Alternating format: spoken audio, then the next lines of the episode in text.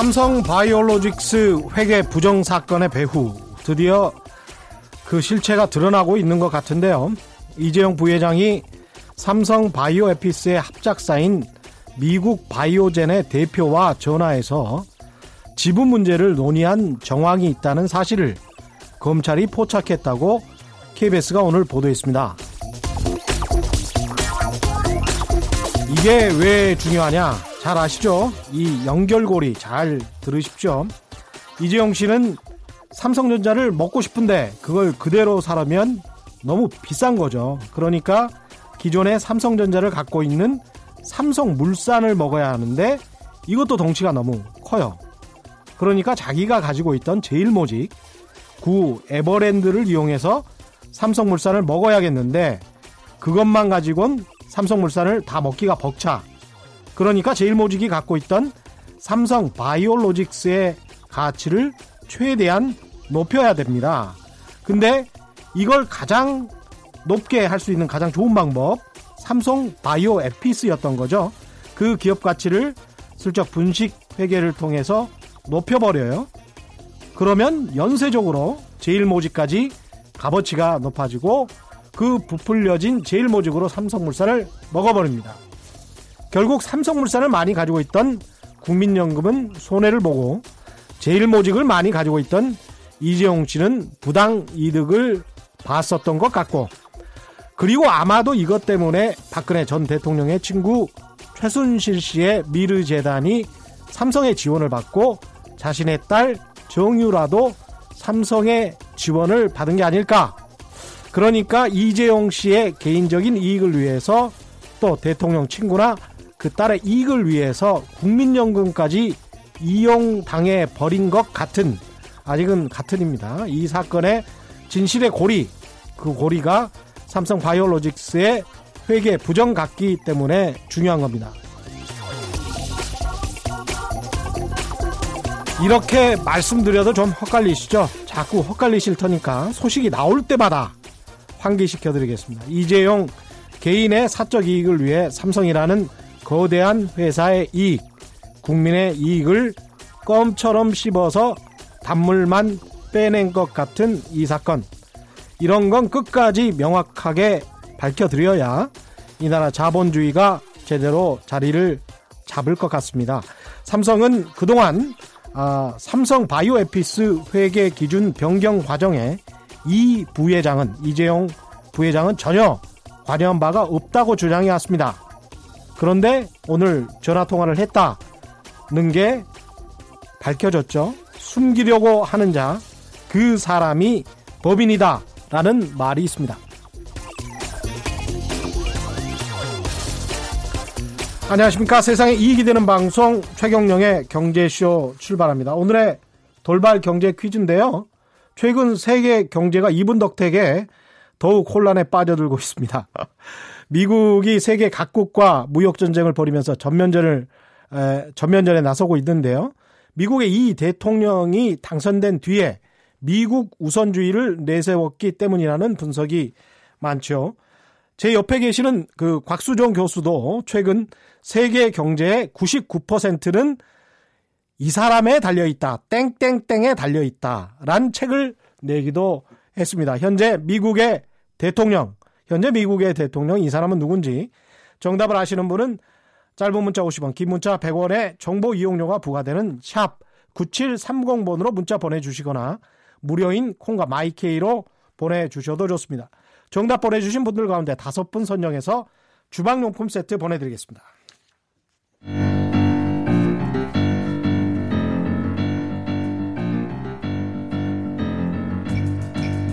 냉정한 경제학자. 그만큼 철저한 경제학자. 현재를 넘어 미래를 읽어주는 곽수종 교수의 경제 대전망.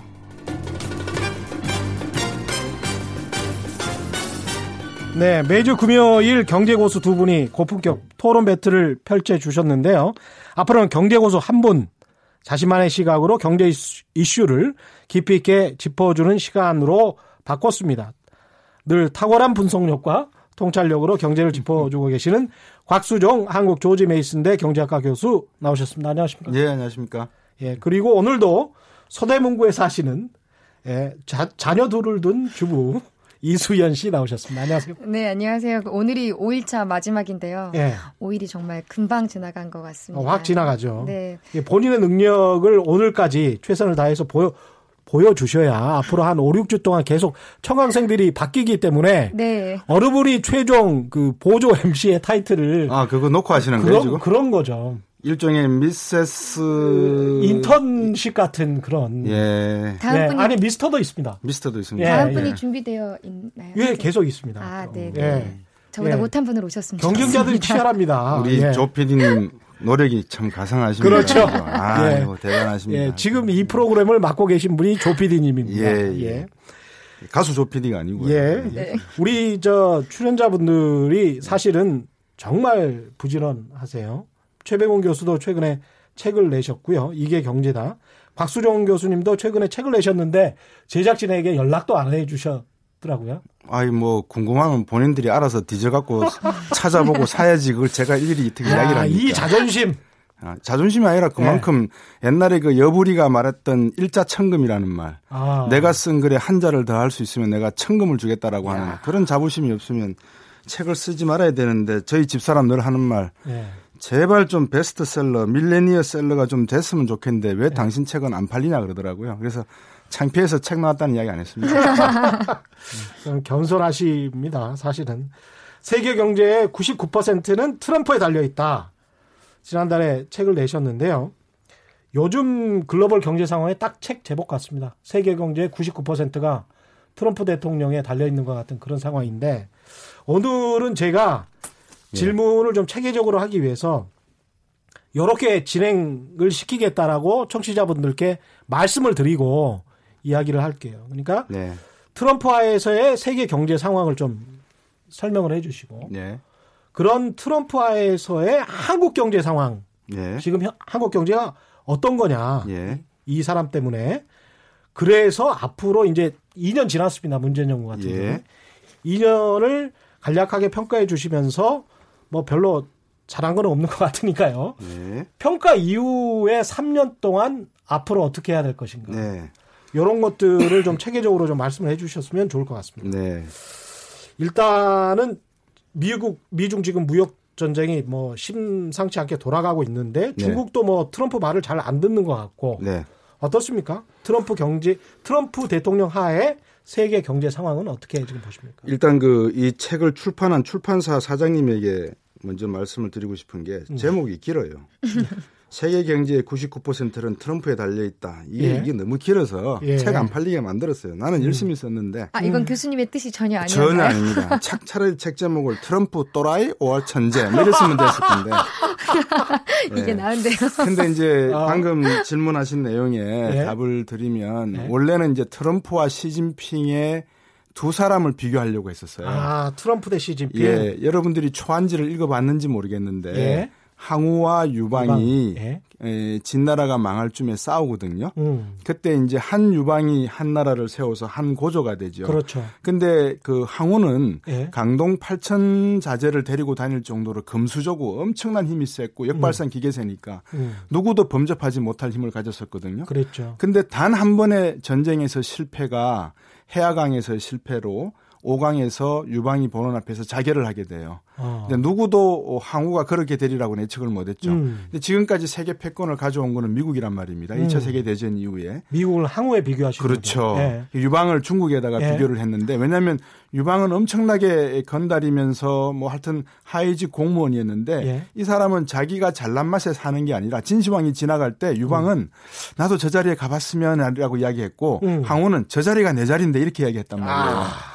그래서 두 사람이 이런 극명한 차이가 있는데 음. 지금 트럼프 대통령이 하는 모습이 마치 항우처럼 음. 내가 세계 패권 국가의 대장인데 음. 누가 나한테 갑자기 찝쩍거려. 음. 그 유방인 입장에 시진핑은 야 나도 미국처럼 한번 패권을 가져봤으면 그런 아. 마음을 가졌을 거라는 거죠. 그래서 원래 그런 뜻에서 이제 트럼프부터 접근을 했는데 어. 에, 시진핑 선생의 연구를 하다가 너무 힘들어서 지금 감기도 들고 이래가지고 예. 지금은 시진핑 선생은 조금 접어두고 있습니다. 접어두고 이제 트럼프만 예, 집중적으로 판 책인데 예, 어떻게 제목이 보면. 너무 깁니다. 근데 그런데 음. 사실은 이제 유방 뭐 항우 뭐 이런 이야기 하셔서 예.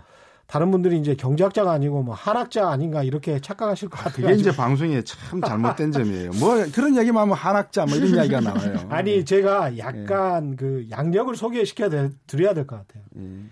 그 미국에서 캔사스 대학에서 금융경제학으로 박사를 따셨는데 네. 98년 이후에는 캔사스주 공공기업위원회에서 책임연구원으로 네, 네. 그러니까 주정부에서 일하셨군요. 그렇죠. 주정부에서 미국 주정부에서. 예, 전기값, 음. 그다음에 도시가스값, 음. 그다음에 전화 요금 이것을 제가 아, 책정을 하는 역할을 했습니다. 그래서 이제 공무원으로 공무원으로 그래서 경제적으로 연구를 해서 킬로와트당 전기료는 얼마를 받아야 된다. 어. 이런 거를 제가 결정을 해서 청문회에서 기업 측 변호사의 상대 신문, 반대 신문에 답을 하고 어. 또 우리 측 변호사가 기업의 반대 신문을 하는 그런 청문회를 거쳐서 어, 위원장이 듣고 아 곽수정 말이 맞다 그러면 곽수장 승 그러면 제가 결정한 요금으로 전기값, 가스값, 전화요금이 결정이 됐습니다. 와. 미국인 아니시죠? 아, 미국인 아닙니다. 예. 그러니까 미국인이 아닌 분이 한국 사람이 그 주정부의 공무원 이런 지금 이게 한 국장 정도 되는 것 같은데. 그 미국은 이민이 이민이 어. 만든 사회지 않습니까? 예. 그래서 어, 미국이라고 하는 나라는 능력이 되고 조금 도움이 될 수 있는 사람이다 싶으면 음. 영주권이나 시민권을 주면서까지 공무원 그렇죠. 자리에 초대를 하죠. 예. 그래서 우리나라도 어, 많은 분들이 어떻게 생각할지 모르겠지만 저는 국회의원도 한 300분 중에서 200분은 해외에서 어, 이민을 받아들여도 괜찮을 것 같아요. 위험한 말씀. 뭐 그것도 뭐 있을 수가 있, 아니, 있는. 농담입니다. 예. 그리고 2005년에 이제 삼성경제연구소에서 근데 왜 자꾸 오늘 제 신상을 파시죠? 미주경제 글로벌 연구실에서 미주경제 예. 팀장을 예. 지내셨고 예. 그 다음에 2006년도에는 미국 워싱턴 D.C. 싱크탱크의 개건 연구원으로 예, 계셨기 예. 때문에 예. 이런 말씀을 들은 게 상당히 좀 제가 보기에는 이제 권위가 있다. 음. 그 말씀을 드리려고 세계 경제의 99%는 트럼프에 달려 있다라는 네. 책뿐만이 아니고 전반적으로 지금 세계 경제, 미국 경제에 관해서 이야기를 하실 몇 안 되는 분 중에 한분 아닌가 그런 생각 때문에 그 맞습니다. 감사한 것은 이제 그렇게 양력을 소개해 주시고 책 음. 나온 거를 소개해 주셔서 예.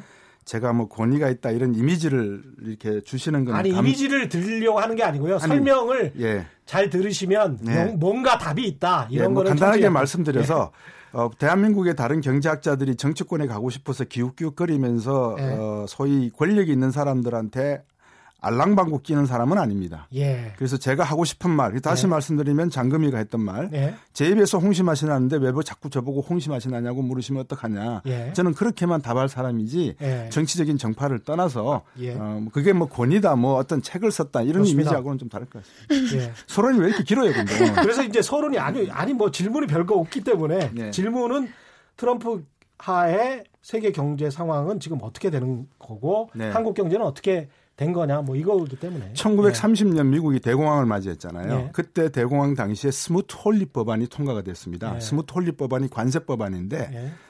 죄송합니다. 제가 감기 걸려서 그 당시에 미국과의 가장 큰 통상 경쟁국은 유럽 경제였거든요. 예. 그래서 유럽 국가들에 대해서 어, 관세 45%에서 400%에 해당하는 스무트 홀리 관세 법안을 통과시켰어요. 음. 그것이 결국 히틀러와 무솔리니를 낳게 했고 음. 2차 세계 대전으로 번졌거든요. 어, 트럼프가 지금 벌이고 있는 관세 전쟁 이것이 겉으로는 관세 전쟁이지만 내실로 보면 어, 지금 뭐 하와이 이야기도 나오고 있지만 음. 기축 통화의 전쟁 이야기. 다시 말하면 21세기 이후에 패권이 어떻게 되겠느냐. 음. 지금 미국이 18조 달러, 중국이 12조 달러의 국가 경제를 가지고 예. 있는데 연평균 5% 성장을 한다고 감안하고 중국이 예. 미국이 2% 성장을 한다고 감안했을 때 예. 2045년이 되면 미국과 중국의 경제 성장 규모가 똑같아져요. 어, 그래서 이제. 미국 판단에는 음. 야 이거 지금 항우가 홍연 홍문지회에서 그러니까 홍련회에서 음. 유방을 죽였으면 문제가 없었을 건데 유방을 못 죽였거든요. 자기 예. 삼촌이 나서 가지고 항백이 나서 가지고 못 예. 죽이게 만들었어요. 예.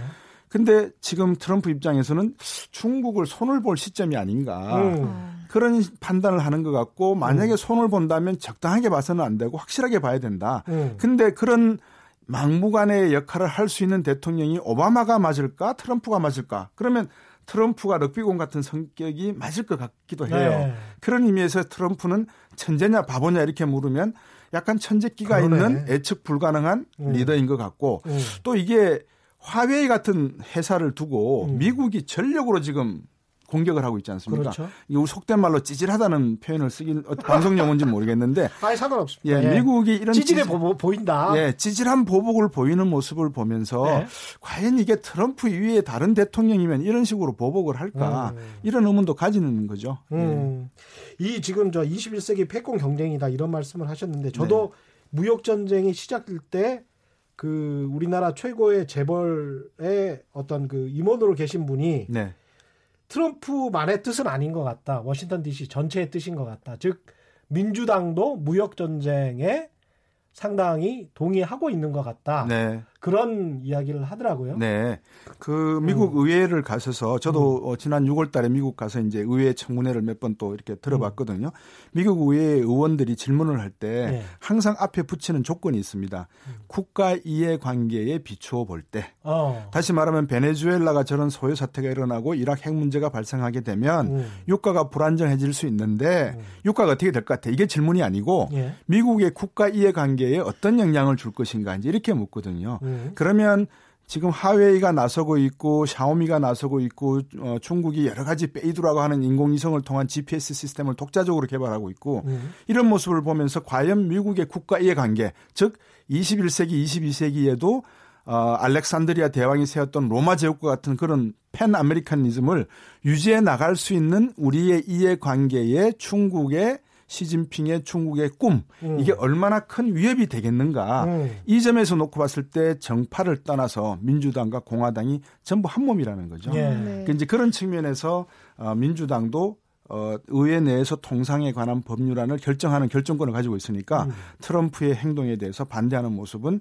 제가 볼 때는 한 95%는 아니다. 음. 그래서 동의하고 있다. 그 이렇게 말씀처럼 트럼프가 독단적으로 행동하는 건 아니라고 절대 보신다는 아닌 것 건데 같습니다. 예. 그런데 아까 교수님께서 책의 내용도 트럼프를 이제 분석해 봤을 때 또라이다라고 얘기할 정도의 그만의 좀 아닙니다. 이상한 아닙니다. 오해를 하셨는데 아. 제 책을 읽어보시면 어, 트럼프가 전개하고 있는 앞에 나서서 보여지는 그 전선에 비춰지는 모습은 마치 트럼프 혼자서 이리 뛰고 저리 뛰고 무당 보여요. 구단듯이 보이는데 네, 죄송합니다. 네. 무당을 표현하는 게 아니라 그렇게 보이는데 자세히 들여다보면 입법부와 사법부가 충분히 뒤에서 서포트하고 있다. 아, 왜? 네. 이것이 미국의 이해관계에 부합하기 때문에 아, 네, 그런 네. 내용으로 적었습니다. 음. 아, 네, 그 네. 거의 맞는 것 같아요. 근데 이제 그럼에도 불구하고 만약에 네. 내년에 2020년에 재선이 못 되면 네. 트럼프 입장에서도 그렇고 미국 입장에서도 그렇고 네. 이런 정책을 계속 강하게 끌고 갈 수 있을까? 특히 바이든 같은 경우에 이제 도덕이 있는 미국으로 가겠다. 네. 모럴이라는 이야기를 했잖아요. 네. 여기 이 책에서도 이제 소프트 파워를 말씀하시면서 예. 경제 안보와 이제 군사 안보, 경제 안보 쪽을 이제 소프트 파워라고 말씀하셨는데 예. 어떤 학자들은 이제 미국 특유의 자유민주주의, 자유경제주의적인 어떤 철학을 어떤 소프트 파워라고도 이야기를 하지 네. 않습니까? 네. 네. 그런 측면에서 민주당이 집권을 하면 네. 세계 경제의 기존의 질서를 좀 놔두면서 네. 좀 달래는 식의 어떤 정책, 네. 트럼프처럼 막 몰아붙이는 정책보다는 그렇죠. 그렇게 가지 않을까 그런 생각도 드는데. 그 저보고 한학자라고 설명을 하셔서 네. 한자로 쉽게 원근 고저 부동이라고 원근 고저 멀리서 보는 거, 가까이서 보는 거, 높은 데서 보는 거, 낮은 데서 보는 게 부동 아. 같지가 않다는 거거든요. 예. 그래서 이제 각자의 전문가들이 음. 트럼프의 전략을 어떻게 보느냐 해석이 다를 수가 있습니다. 예. 그런데 이제 제가 보는 관점은 그렇습니다. 첫 번째 재선을 놓고 봤을 때 예. 지금 4월에 나온 음, 여론조사 결과 55%가 트럼프는 안 된다. 음. 그런 이야기를 하고 제가 6월 달에 갔을 때도 미국 조화의 많은 지성인들은 트럼프 가지고는 안 된다. 음. 이유 1번 동맹 외교를 거쳐서 미국이 커왔고 지금도 네. 여섯 개의 해외 주둔 사령부를 통해서 전 세계의 군사 작전을 지휘하고 있는 미국인데 그렇죠. 이게 동맹의 지원 없이는 안 되지 않느냐. 예. 근데 트럼프가 들어와서 동맹을 다 깨고 있다. 음. 지금 터키가 하고 있는 모습을 보고 독일이 하고 있는 모습을 보고 음. 필리핀 두테르테가 하고 있는 모습을 음. 봤을 때 이게 전부 엉망진창이 되고 있으니 그러네. 바이든이 들어서면 또는 아니면 뭐 샌더스 의원이 들어서면 예. 아니면 텍사스의 오로케 민주당 의원이 들어서면 달라질 거 아니냐. 예. 힐러리 클린턴이 지난 대선 때 한 말을 한번 되새겨 보면 음. 중국에게 이런 말을 했죠. 우리는 우주 전쟁까지 할 수 있다. 우리는 그 기술을 다 가지고 있다. 다시 말씀드리면 미국의 국가 이해관계는 예. 19세기에 되풀이 되었던 아편 전쟁을 불러일으켰던 전 세계의 돈이 중국이라고 하는 시장에 블랙홀처럼 빨려 들어가는 것은 음. 우리는 지켜볼 수가 없다. 음. 그러니까 우리는 어떤 방법으로도 이거는 제재하는 것이 국가 이해관계다. 음. 그런 의미에서는 어떤 민주당이 나오든 공화당이 나오든 음. 그 패턴은 달라지겠지만 패턴은 중국에 대한 달라지지만. 견제는 분명해질 거다 보여집니다. 특히 무역 적자나 이런 거는 가만 놔두지 않을 것이다. 저는 그렇게 봅니다. 예를 어. 들면 이제 우리나라에 대해서도 예. 어, 최근에 이제 화웨이에 접근하는 방식이 음. 한국이 좀 나서서 적극적으로 화웨이를 제어해 줬으면 좋겠다는 말을 예. 했지 않습니까? 예. 그러면 그 뒤에 어떤 말이 들어있냐면 음. 만약에 우리가 부탁한 걸 제대로 들어주지 않겠다면 음. 현대 기아차에 대한 25% 관세 면화도 다시 생각해 보겠다. 음. 철강에 대한 관세 25%도 다시 생각해 보겠다. 이게 이면 합의로 들어 있는 거죠. 야. 그래서 이제 우리가 이 카드를 어떻게 받아들일 것인가는 음. 단순히 미국 트럼프의 대통령이 겉으로 나온 말을 봐야 되는 게 아니라 음. 그 속에 숨어 있는 본질을 들여다보면 음. 상당히 우리로서도 어, 트럼프 대통령과 직면해야 될 문제가 음. 어, 직선적으로 가야 되는 부분이 부담이라는 거죠. 민주당이 나서면은 직선이 아니라 곡선으로 갈 수는 그렇죠. 있는데 그렇죠. 이제 그 차이인 것 같습니다. 예. 그러나 미국의 말을 들을 수밖에 없는 입장인 거는 같은데 네. 그런 의미에서 보면 한국 경제가 지금 처한 상황이 녹록치가 않습니다. 미국 미중이 무역 전쟁을 하고 그렇죠. 있고 예. 이 어떻게 되는 겁니까? 우리 지금 상황은? 미중 무역 전쟁은 패권 경쟁이기 때문에 음. 상당히 중장기적으로 가겠죠. 음. 그리고 이미 세계 경제는 미국과 중국이 끌고 가는 막 뒤섞여 있는 곳이기 때문에 예. 이거를 푼다는 것은 쉽지는 않을 겁니다. 그래서 아. 상반간에 다 피해를 입을 건데 예. 지혜롭게 이 문제를 풀어 나가는 방법은 좀 더 지켜봐야 되겠지만 음. 뭐 학자들이 이야기하는 투키디레스 함정 이런 거는 그냥 학자들이 벌어먹고 살기 위해서 만들어 놓은 이론인 것 같고요. 실물 경제나 실물 정치에서는 정말 두 패권 국가가 한 번은 당해봐야 되고 예. 맥킨지 보고서에 이야기했듯이 세계에서 15번의 대부랑 대공황은 13번이 전부 전쟁으로 해결됐다. 그래서 지금 항해의 자유라든지 여러 가지 이란 해 협을 음. 놓고 벌어지는 내용 중에서 극단적인 시나리오는 음. 전쟁인 거죠. 문제는 과연 지상군을 중국에다가 상륙시킬 수 있느냐? 그거는 불가능하다. 예. 그러면 이 전쟁이라는 것은 빼고 음. 그 다음 시나리오는 뭐냐? 어, 둘 중에 하나가 죽을 때까지 싸우겠느냐? 그것도 아닐 것이다. 그렇죠. 그러면 합의를 보겠지 않겠느냐? 예. 그럼 어떤 합의냐? 예. 중국의 꿈을 양보를 하고 미국이 어느 정도 패권을 가져가는 선에서 양보를 볼 건데 음. 그럼 그게 뭐냐? 음. 기축 통화는 미국의 통화를 계속 가져가고 예. 중국 내에서 미국의 자본이 쉽게 들어가서 미- 중국 금융시장을 요리할 수 있는 바탕과 보호법을 만들어내 달라. 음. 이게 아마 미국이 양보할 수 있는 하나의 조건이 되지 않겠는가. 이제 그 정도로 저는 해석하고 있습니다. 음. 예. 그렇게 되면 우리나라는 어떻게 되는 겁니까? 그게 이제 가장 큰 문제겠죠. 예. 대한민국이 가져가야 될 21세기의 경제는 예. 이미 핀란드의 어울루 대학에서 는 6G 시대 연구가 시작이 됐거든요. 6G 시대. 예, 지금 5G. 가 아니고 예. 6G. 6G. 예. 아, 핀란드의 어울루 대학이라고 OULU University of OULU입니다. 그 대학을 네. 여러분 쳐 들어가 보시면 쳐서 들어가시면 6G 네. 화면을 보실 수 있거든요.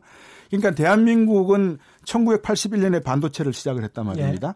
1985년도에 광 케이블을 깔았어요. 음. 그러면 그것이 30년이 지난 시점에 대한민국의 효자 수출품이 되고 우리가 세계 최초로 5G 시대를 열었게 된 바탕이 되는 거죠. 다시 네. 말씀드리면 경제라는 것은 20년, 30년 투자한 게 있어야 되는 거예요. 음. 근데 지금 우리가 지금부터 20년 빼면 97년이잖아요. 예. 외환위기를 겪었단 말입니다. 그 당시에 노동시장의 유연성 문제, 산업의 구조조정 문제를 해결하지 않고 그냥 덮어서 왔기 때문에 음. 대한민국의 경제가 가지고 있는 정말 많은 분들이 뭐 여쭤보세요. 어떻게 해야 살 길이 있느냐. 제가 드리는 말씀은 살 길이 없습니다. 지금 이대로 가면은. 음. 왜냐 그러면 20년 전에 우리가 반도체도 한 게 없고 관 케이블도 한 게 없고 5G 한 것도 없고 AI 한 것도 없고 방금 최경영 기자께서 서문에 말씀하셨지만 대기업이라고 하는 분들이 지하 바닥을 뚫고 거기다가 수리를 뭉쳐 놓는 그런 찌질한 행동만을 했기 때문에 과연 삼성이 삼성다운 음. 현대가 현대다운 그런 모습을 기대할 수 있겠느냐 음. 이제 그게 대한민국이 지금 볼 수 있는 건데 글쎄요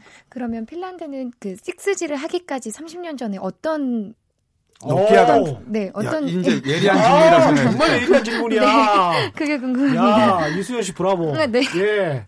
예. 아주 제가 어쩌다 한번. 이런 질문하니까 칭찬해 주시는 거죠? 아니, 아니. 자주 하면 칭찬 안 받을 예, 예. 텐데. 근데 정말 이런 질문이 너무나 좋은 질문인데요. 예, 너무 좋은 질문이죠. 그러면 예. 그러니까 이제 이게 소위 말해서 제가 어떨 때는 훅 하고 들어오는 어. 음, 이 창을 예. 방패로 이제 막아야 되는데 어, 노키아가 망했죠. 저 노키아는 많이 예, 들어봤습니다. 망했죠. 근데 네. 우리 생각에 말매의 눈물이라고 들어보신 적 있으세요?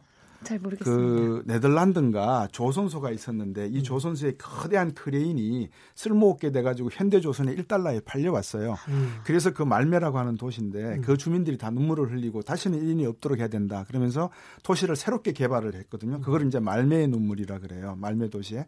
근데 핀란드가 노키아를 접었다고 생각하는데 사실 핀란드가 앞으로 무엇을 먹고 살 것인가의 문제에 대해서 30년 전부터 20년 전부터 5G 6G에 대한 연구를 계속 해왔던 거죠. 그 바탕은 음. 독일이라고 하는 나라가 있습니다. 예. 독일이라고 하는 나라는 AI 분야에서는 세계 탑을 이루고 있거든요. 그래서 이 인공지능 개발과 또 다른 세대의 어떤 연구가 어떤 결합을 가질 것인가를 핀란드, 스웨덴이 계속 관심을 가지고 왔었습니다. 그래서 이거는 우리나라는 그냥 노키아가 망했으니까 사라졌겠지 네. 생각하는데 서구는 그렇지가 않습니다. 계속 그 일 연구 인력과 가치는 가져간다 이렇게 보시면 되겠습니다.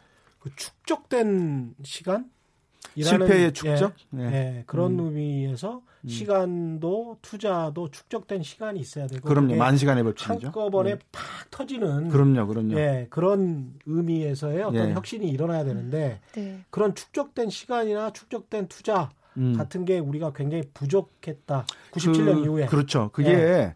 아까 우리 이수연 씨께서 여쭤보신 것 중에 네. 우리가 북유럽 국가를 복지 국가라고 이야기하잖아요. 그럼 복지 정책이 정권이 바뀌어서 1, 2년 안에 만들어진 게 아니고 30년의 토론과 이런 과정을 겪고 그러니까 서구의 선진국이 하나의 제도를 갖는다는 것은 그 사이클을 30년, 40년으로 봐요. 미 연준의 금리라는 것도 기준금리가 30년 만기 채권에 연동이 돼요. 그렇죠. 그러니까 주택 담보가 주로 30년으로 주택 담보 대출을 받아서 집을 사거든요. 그러니까 미국에서 집을 산다는 건 30년 국채 연동에 되는 금리를 기준으로 한 금리로 집을 돈을 빌리는 거니까 주택 문제는 상당히 안정이 돼 있죠. 그래서 미국에 만약에 주값 집값이 오른다. 이거는 문제가 생긴다는 진조가 되는 거예요. 근데 우리나라는 기준금리가 몇 년짜리 금리냐? 30년짜리 금, 채권이 없어요. 3년 만기 국채 금리예요. 예. 그러니까 우리나라 금리는 들쭉날쭉, 집값도 들쭉날쭉 이렇게 되는 거죠. 그만큼 또 이제 경제를 운영하는 정책 당국자들도 그렇고 시장 참여자들도 아주 단기적인 관점에서밖에 움직이지 않는다. 그럼요. 이거를 채권 시장에 3년짜리 어떻게 보면 단기채와 30년짜리 미국의 장기채로 서로 간에 그렇죠. 상징적으로 보여줄 수 있다. 뭐 이런 말씀 주신 그렇습니다. 것 같습니다. 예, 맞습니다. 예. 이 중국의 관점에서 또 네. 질문을 해오신 분이 있습니다. 0074님인데 네. 1대1로는 어떻게 되는 건가요? 어떻게 네. 되는 건가요? 이런 질문을 해오셨는데 예.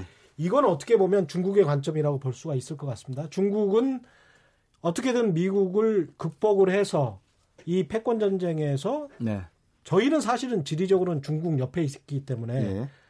그런 면에서는 중국의 패권에 관해서도 신경을 쓸 수밖에 없고 그렇죠. 그런 측면에서 보자면 이탈리아가 1대1로 참여한다고 했고 뭐 이런 네. 것들이 신경이 쓰일 수밖에 없는데 예.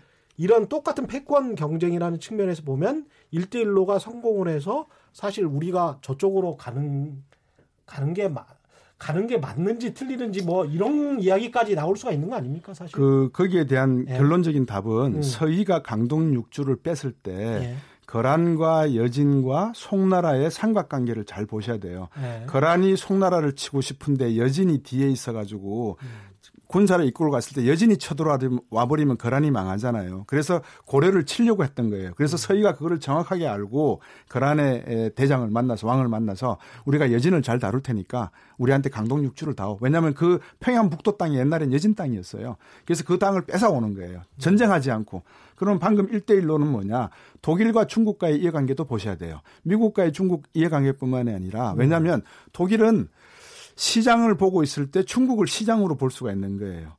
겉으로는 미국과의 동맹 관계지만 어. 독일 입장에서는 와이나 더큰 어. 시장이 있는데 네. 그래서 독일의 모든 로봇 산업도 중국이 와서 살려 그러면 다 팔아버려요. 그리고 하는 말이 아 우리는 저 더 좋은 로봇 만들면 되지 이러거든요. 그래서 독일과 중국과의 관계를 보는 상관에서 미국이 1대1로를 봐야 되고 그다음에 거기엔 또 러시아까지 들어가는 거예요. 음. 그러면 1대1로는 뭐냐? 비단로를 확보해서 유라시아를 대륙으로 만들고 1로는 바다 항해길을 만든다는 건데 남방 정책, 북방 정책인 거죠.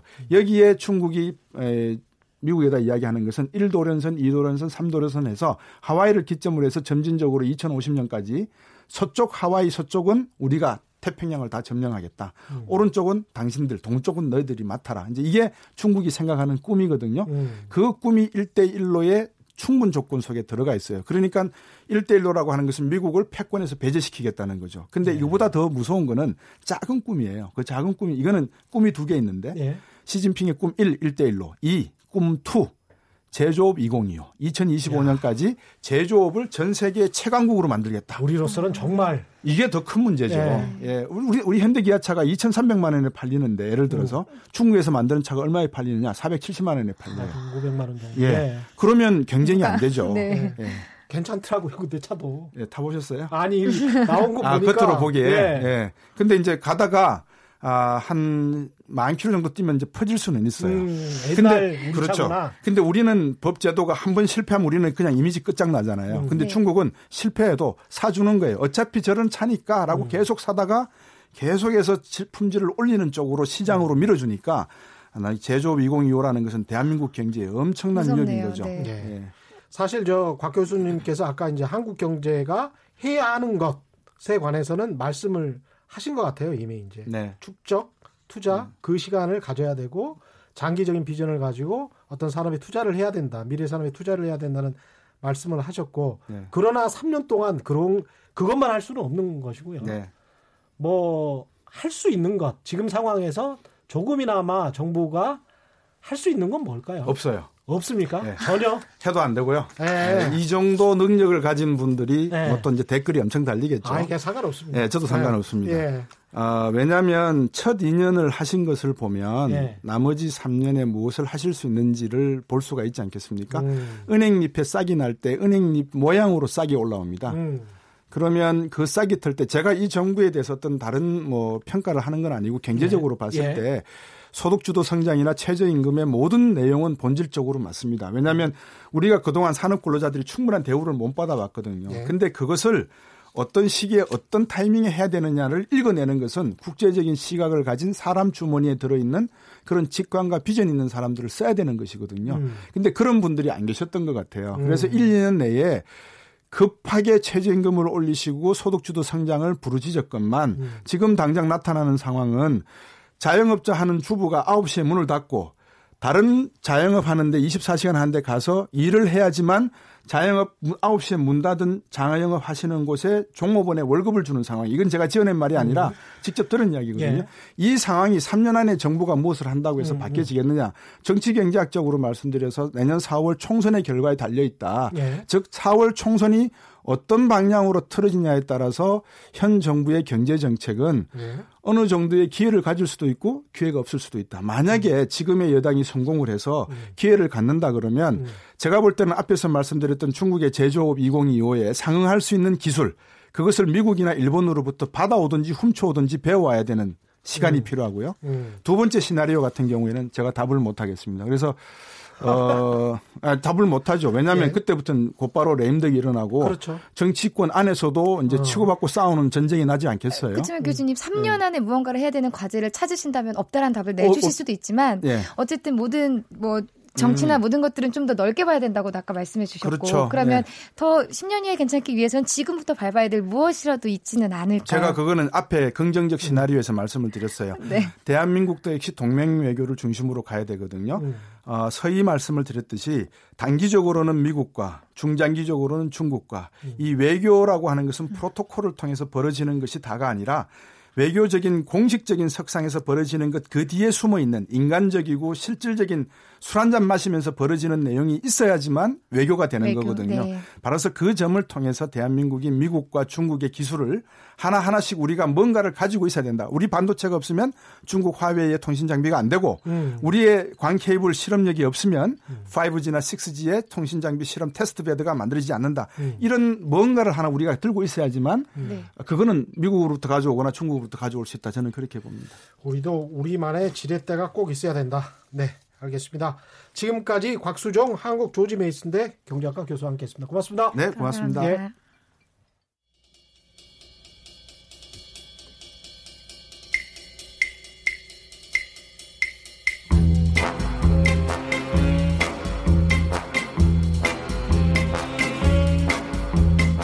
KBS가 자랑하는 진짜 기자 최경영의 경제 쇼.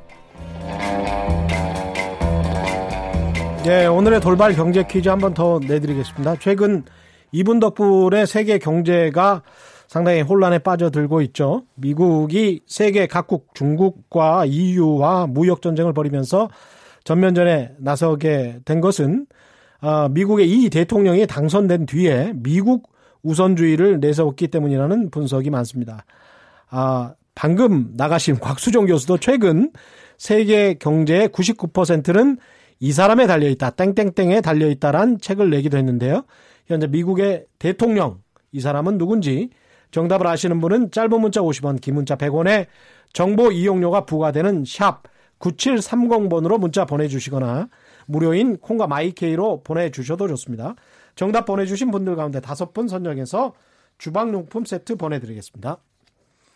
책에서 찾, 찾는 경제의 길, 책으로 읽는 경제 시간입니다. 홍순철 북칼럼 리스트 나오셨습니다. 안녕하십니까? 안녕하세요. 예. 네. 지금도 질문하셔도 돼요. 네, 이수연 네. 씨는 어, 지금도 깜짝 놀랐습니다. 예. 새로운 분이 앉아 계셔서. 아, 네. 우리 청광생이십니다. 네. 네. 예. 차기 진행자는 아니고요. 예, 차기 진행자는 아니에요. 차차기. 예. 예. 아, 좋습니다. 아주 원대한 포부를 가지고 계시고. 네. 오늘 소개해 주실 책은 뭡니까? 예. 밀레니얼과 함께 일하는 법. 예. 이라는 제목의 책이에요. 예. 아, 최근 대한민국 직장에서 세대 공부가 한창이라고 그러죠. 예. 요즘 젊은 세대를 부르는 말이 참 많습니다. 음. 뭐 90년생이 온다는 책도 있었고요. 네. 밀레니얼 세대, Z 세대 다양하게 부르고 있습니다. 음. 그만큼 지금 조직 내에서 기성 세대와 젊은 세대 간의 세대 갈등이 예. 아, 좀 심각해지고 있다. 이렇게까지 예. 이야기할 수 있을 것 같은데요. 이 책은 밀레니얼 세대를 이해해야 된다. 음. 그들과 소통하고 함께 일하는 법을 배워야 된다라고 이야기합니다. 이해 안 하면 어떻게 하겠어요? 뭐. 그렇죠. 이해해야지 우리가. 여기서 근데- 중요한 건 제가 밀레니얼 세대입니다. 그러시군요. 아, 그래요? 네. 오늘 상당히 아, 공감할 수 있을 것. 같은데요. 아, 뭐, 몰랐어요. 아, 오늘 그- 밀레니얼 세대와 기성 세대 간의 예. 입시름을 한번 예. 아, 네, 전 좋습니다. 그렇죠, 그렇죠. 뭐, 클라니스님. 저는 잠깐만요. 근데 잠깐 좀 자리를 옮기셔서 지금 이야기를 하셔야 될 것 같아요. 우리가 유튜브도 같이 하고 있기 때문에. 아 그렇군요. 예. 네. 지금 잠깐 자리를 좀 옮겨 주십시오. 예. 그래서 지금. 밀레니얼과 함께 일하는 법이라는 책을 지금 소개해 주시고 계시는데요. 이게 지금 요즘 젊은 신세대를 부르는 용어인 거죠. 그렇습니다. 예. 예. 다양한 용어로 불리고 있는데요. 예. 이 책을 쓰신 분이 이연, 이은형 교수라는 분이세요. 음. 이분이 이 국민대학교 경영학과에서 조직 행동론 그리고 경영 전략을 아, 이분 이분 어디 세미나 하는 거 본 것 같아요. 그러셨군요. 제가. 예. 예. 이분이 세대 차이를 성장 에너지로 전환시키는 방법을 어. 적극적으로 찾아야 된다라고 하면서 예. 이 책을 쓰셨는데요. 예. 사실 이미 밀레니얼 세대들이 조직 내에서 네, 뭐 누군가의 동료 혹은 음. 부하 직원 그리고 이미 이제 팀장의 자리에 올라간 분들도 계십니다. 음. 그러다 보니까 이 책은 요즘 어른들이 괴롭습니다. 어. 라고 먼저 이야기를 해요. 여기서 요즘 어른들이라는 거는 한 50대 그렇죠. 이상의 사람들. 그렇습니다. 예. 사실 요즘 어른들이 힘든 게 예. 기술을 따라가기도 너무 힘들어요. 예. 근데 요즘 세대가 참 되바라졌다. 라는 표현은 그럴지 모르겠지만 예. 도저히 이해할 수가 없는 거죠. 어. 이들의 사고 방식이. 예. 그래서 광, 이 책은 광고도 나오잖아요. 이정재 씨, 이정재 씨가 아니고 누구죠? 그 이병헌 씨 나오는 광고가 네, 있는데 네. 뭐어 퇴근해 뭐 오늘 한 잔 뭐 하다가 바로 말 못하고 어 퇴근해 뭐 이런 광고도 그렇죠. 있잖아요. 퇴근 시켜야죠. 예, 예. 퇴근한다고 할 때 잡으면 큰일 납니다. 예예 예. 책에 보면 아홉 가지 특징이 소개가 되고 있는데요. 예. 키워드를 먼저 언급을 하면 자유, 취향, 진정성, 재미, 음. 혼자, 학습, 속도, 공유, 글로벌이에요. 난데? 어, 그러세요? 마음은 밀레니얼 세대시네요. 밀레니얼 세대인 것 같은데요, 저는? 어, 그렇군요. 어. 아, 또 밀레니얼 세대의 특징이 SNS를 많이 하는 그렇습니다. 것도 있는 것 같은데 우리 그렇죠. 또 기자님께서? 네 이거는- SNS도 너무 좋아하시고 이건, 예, 예, 계속, 나는 이쪽 편을 들어야 될까 봐요, 그러면. 그럼 제가 예. 하나하나 좀더 예, 분석해 볼게요. 예. 자유라고 말씀드렸잖아요. 밀레니얼 세대가 선택의 자유를 가장 중요하게 생각을 합니다. 예. 선택이라고 하는 건 다양한 선택이 있잖아요. 그렇죠. 직장에서도 요즘 워라벨이라고 이야기를 하는데 음. 예전 기성 세대들은 일 때문에 삶을 희생시켰어요. 음. 늦게까지 야근하고 예. 가정에게도 뭔가 좀 기다려라, 조금만 기다려. 예. 열심히 일해서 나중에 성공하면 여행하자. 음. 요즘은 거꾸로입니다.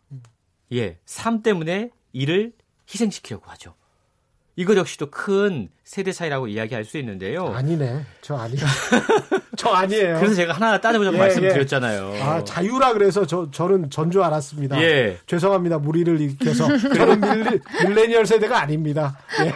또한 가지 밀레니얼 세대들의 선택의 자유. 예. 직장을 계속 다닐 것인가 말 것인가. 음. 입사 되게 힘들어요, 요즘에 직장 들어가기가. 그렇죠, 그렇죠. 근데 요즘 젊은 세대들 사이에서 퇴사 놀이가 유행한다고 그래요. 퇴사 놀이. 예. 그러니까 퇴사를 전혀 거부감을 갖고 있지 않고 음. 퇴사를 당하는 걸 예전에는 자기 캐리어에 커다란 흠집이 생긴다라고 생각을 했는데 이걸 네. 놀이로 받아들인다는 거예요. 왜냐하면 나에게 선택의 자유가 있으니까. 음. 그리고요. 취향이라고 하는 키워드도 우리가 좀 주목을 해서 예. 들여다 봐야 되는데 음. 취존주의란 말이 있잖아요. 취존주의. 예. 취향을 존중하겠다. 아, 취향을 존중하겠다. 너의 어. 취향도 옳고 내 취향도 옳아. 아, 그렇죠. 내 취향만 존중하는 게 아니고 그렇습니다. 남의 취향까지. 이 취향을 저격하는 브랜드들이 살아남는다라는 거예요. 아. 요즘 보면 뭐 커피 브랜드도 그렇고 뭐 햄버거 브랜드도 그렇고 어. 한국에 들어와서 난리가 났잖아요. 예. 3시간, 4시간씩 이거 한번 맛보겠다고 줄 서고 아, 예, 예. 예. 예, 어떤 브랜드인지 아실 것 같은데 예. 이런 게 바로 젊은 세대들의 취향을 저격했기 때문에 이런 것들이 가능하다라고 최근 분석을 하고 있는 거고요. 커피 한 잔 마시기 위해서 그렇게 밤을 샌 거죠, 그 사람들. 서, 서너 시간 기다린 거죠. 서너 시간 기다린 거죠. 예, 예. 이 밀레니얼 세대시니까 근데 요즘은 문화가 좀 변해서 기다리지 않고 먹는 건 왠지 더 맛없어 보이는 아 그래요? 그런 생각을 가진 분들이 많습니다. 실제로도 이렇게 해보셨어요? 저는 사실 안 해봤어요. 또 밀레니얼 사람, 사람마다 이게 저는 나이가 그 나이라고 밀레니얼 세대 저는 기다려봤어요. 한 아, 시간 반. 어. 어, 한 기자님 저도. 한 시간 정도는 해봤습니다. 아 그래요? 요즘 뭐 밤새워서 아. 먹는 것도 많이 있으니까 그렇죠. 밤, 아. 네. 그러니까 사실 작은 계속 들어가고 사치라고 싶네요. 이야기해요. 작은 사치. 작은 사치. 어. 이게 내가 정말 중요하게 생각하는 거, 내가 음. 높은 가치를 매기는 거, 음. 나의 취향 이거에 대해서는 과감하게 시간과 비용을 투자하겠다라고 음. 생각하는 게 요즘 세대들의 특징이라는 거고요. 예. 요즘 요즘 세대의 또 다른 특징이 진정성이라고 진정성. 그럽니다. 음. 착한 기업을 응원하고 사회에 선한 영향력을 미치는 브랜드를 응원하고 아 좋다. 반대로 예. 갑 질에 분노하죠. 음. 아까 SNS 말씀하셨는데 예. 총공이라는 표현 들어보셨어요? 총공.